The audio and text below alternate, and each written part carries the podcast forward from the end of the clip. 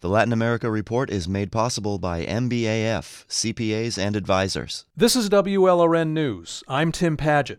Even though Joe Biden won the presidency, here in Florida, President Trump defeated him much more soundly than expected. One reason was the Latino vote. Hola, ¿cómo está? ¿Se encuentra Brinia On election day, Biden campaign workers went door to door in Homestead and other Miami Dade County communities. They urged Latino Democrats to get out and vote because polls showed Biden seriously underperforming with Florida Latinos. the Latino community and immigrants have been very negatively impacted? Four years ago, Hillary Clinton won two thirds of Florida's Latino vote. Last week, Biden got little more than half, and Trump won almost half. Impressive for a Republican. That's despite his racist rhetoric about Latinos and his anti immigration policies, and despite the millions of dollars Biden spent on Spanish language advertising in Florida. Eduardo Gamarra is a political scientist at Florida International University who studies the Latino vote. This shows how the Democrats are so ineffective in engaging groups crucial for their victory. Even though Florida wasn't crucial to Biden's national election victory, Gamarra says Democrats can't afford to keep getting it wrong. He says both parties finally understand that Latinos are not a monolithic voting bloc. Latinos, like everyone else, have more individual concerns, and they need to be engaged that way, an idea that both parties are calling micro engagement. The Biden campaign created more personalized activist groups like Cubanos con Biden and Colombianos con Biden. But Gamarra says Republicans invested more time, money, and strategy micro engaging Latinos in Florida.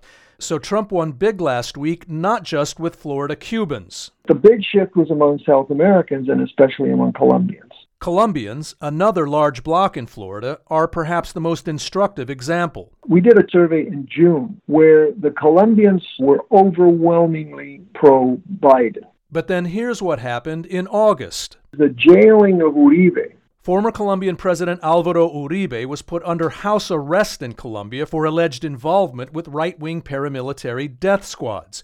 Despite that, Uribe is popular with Colombian expats in Florida because he beat back Colombia's Marxist guerrillas. Knowing that, Trump jumped to Uribe's defense. And it paid off. More Colombians became receptive to Trump's hard line against Latin American socialism and to his false claim that Biden and Democrats were socialists. Trump was successfully exploiting fears about authoritarian left wing regimes. The Biden campaign just didn't see this as an issue to attack head on. Chris Wells is a Cuban and Venezuelan American in Miami. He's one of the many grassroots Biden organizers who implored the campaign to take the Socialista attacks more seriously. But Wells points to other frustrations like lax funding and staffing of campaign phone banks to connect callers and voters from the same Latino backgrounds. Just so many decisions like that were just totally disconnected with the community that they were trying to reach out to. people in the Democratic Party for too long have just relied on demographic changes to win elections.